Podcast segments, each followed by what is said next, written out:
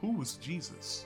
The Alpha and Omega, the beginning and the end, the Advocate, Almighty One, author and perfecter of our faith, our friend, the bread of life, the bridegroom, the chief cornerstone, the beloved Son of God, from a virgin he was born, the good shepherd, the great high priest, he's faithful and true, the holy servant, the deliverer who makes all things new, the lowly servant, the great I am, an indescribable gift, the light of the world, Emmanuel, is us, he's always with the judge, the king of kings, the lamb of God, the Lord of all, the lion of the tribe of Judah, the mediator for when we fall, the Messiah, the mighty one who sets us free, our hope, our peace, who died at Calvary. The prophet, the redeemer, the risen Lord, the rock who won't move, the savior for all. The Son of Man, the door, the way, the word, the true vine, the truth, the victorious one, the resurrection of life the wonderful counselor, the mighty God, the everlasting Father, the Prince of Peace, the good shepherd, our good, good Father, the greatest teacher, the GOAT. That's Jesus.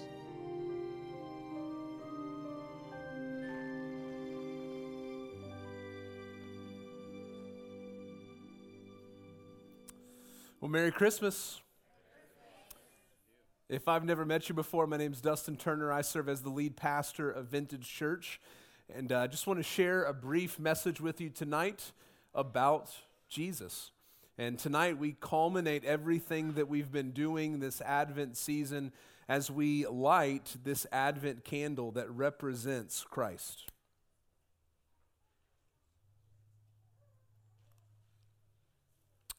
And I want to read for you from Luke chapter 2, verses 1 through 7. In those days, a decree went out from Caesar Augustus that all the world should be registered. This was the first registration when Quirinius was governor of Syria. And all went to be registered, each to his own town.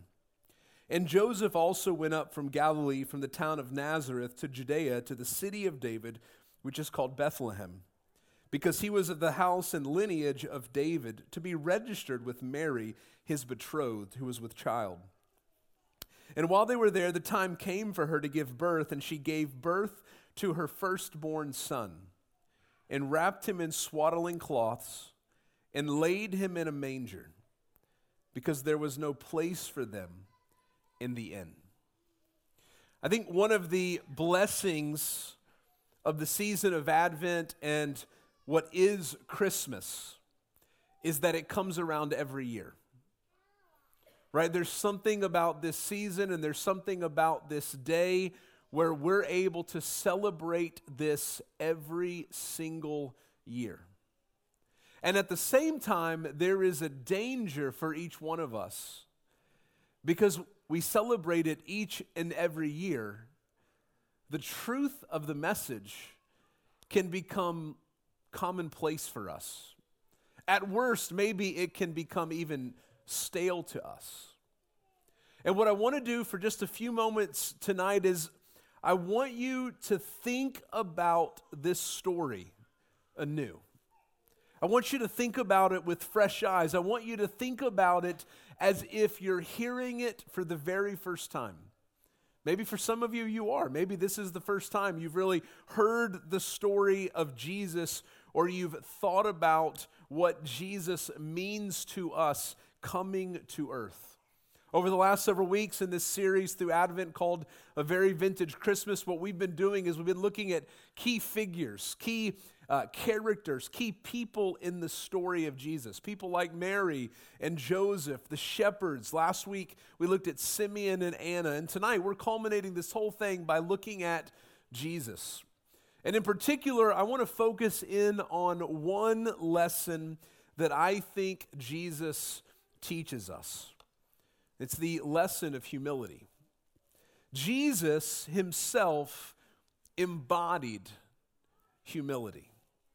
In Luke chapter 2, just in verse 7 alone, I want you to notice something that Luke tells us about Jesus. He says simply this in verse 7 She gave birth to her firstborn Son. Everybody say Son. Now, here's the crazy thing about the Christmas story sons are usually what? Human. God is not usually what? Human. Jesus, in coming to earth, embodied humility. He embodied humility by coming from heaven because he is God and it is in heaven where God dwells and exists. And he came to earth and he put on flesh. Just pause for a moment and think about that reality. Paul said it like this in Philippians chapter 2. He tells us to have this mind among ourselves, which is yours in Christ Jesus. And then he goes on to describe Jesus, who, though he was in the form of what? Or who? God. Did not count equality with God a thing to be grasped, but emptied himself by taking the form of what? A servant. By taking the form of, of a servant, being born in the likeness of men. Paul says a whole lot here in these three verses. Jesus emptied himself. What he means by that is all of the privilege and all of the honor that he had as God, he emptied. He said, Listen, I'm not going to uphold that. Instead, I'm going to become human. And in fact, listen to the way that Paul describes Jesus. He took the form of a servant. Is there not a humbler position than that of a servant? He took the form of a servant. He was born, just as Luke said, that Jesus was the firstborn son of Mary. And he was born in the likeness of men, meaning that when people saw him, when they touched him, when they talked with him, he was what? Human. He was man. Jesus is the Son of God incarnate. He is fully God and fully human. This is the story of the gospel.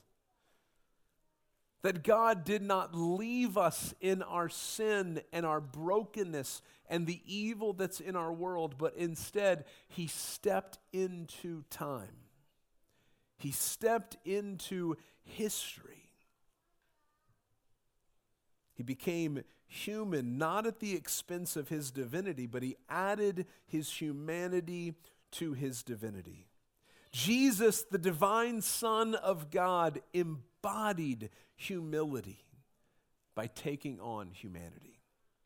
But Jesus didn't just embody humility, Jesus modeled humility. Go back and look at the story in Luke chapter 2. Just two very simple things that Luke says in this passage that I think speak to the way, even as an infant, even as a newborn, Jesus modeled human, humility. Number one, Luke says that she laid him in a manger. A manger, literally a feeding trough where farm animals fed out of. And I'll remind you that the story of Jesus is that Jesus is not just human, but also divine, also God. And this person who was God and King of the Jews modeled humility by not being placed on a throne, not being surrounded by the best of everything, but simply being laid in a manger.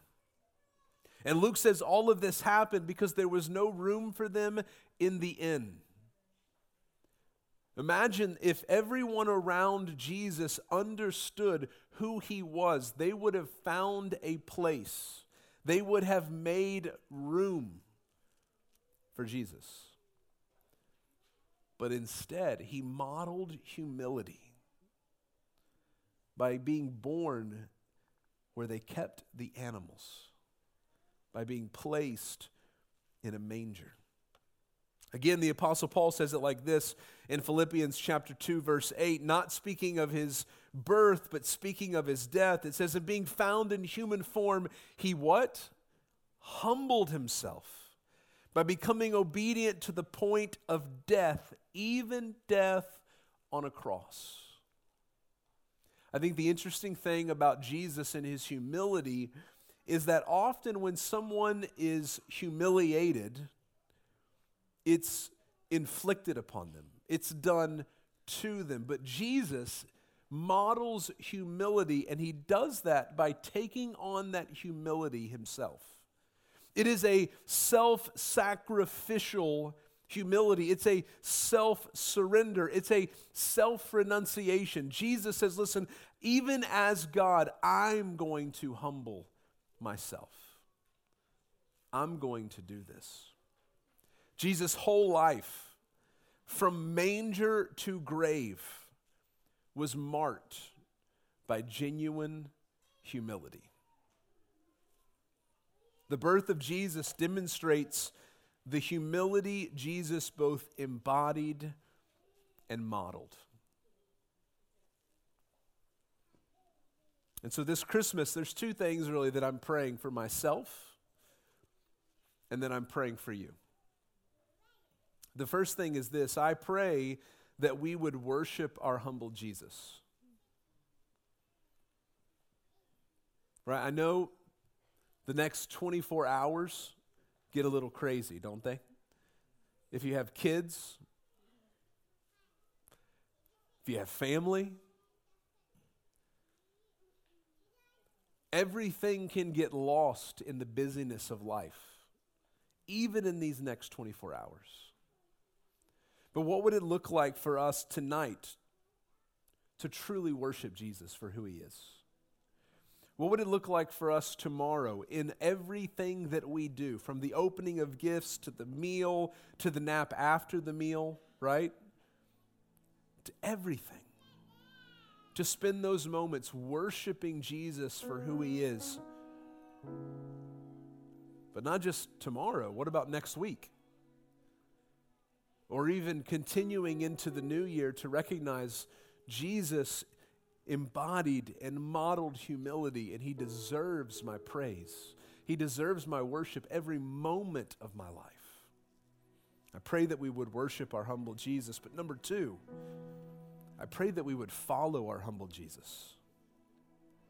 I pray that tonight, tomorrow, next week, next year, you might think to yourself, how can I take the form of a servant?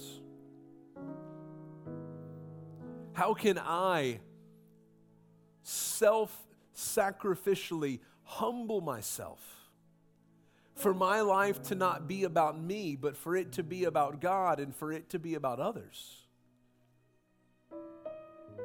Because that's what Jesus did. As we close our evening worshiping Jesus, I pray that you'll reflect on those two things that you would worship our humble Jesus, that you would follow our humble Jesus. And in this moment, as we light these candles, symbolizing, yes, the light of Christ, I pray that this light might be a symbol for you. It might be a reminder for you of the humble Christ we serve the humble Christ we follow, and that he deserves our worship, and that he deserves us to follow him.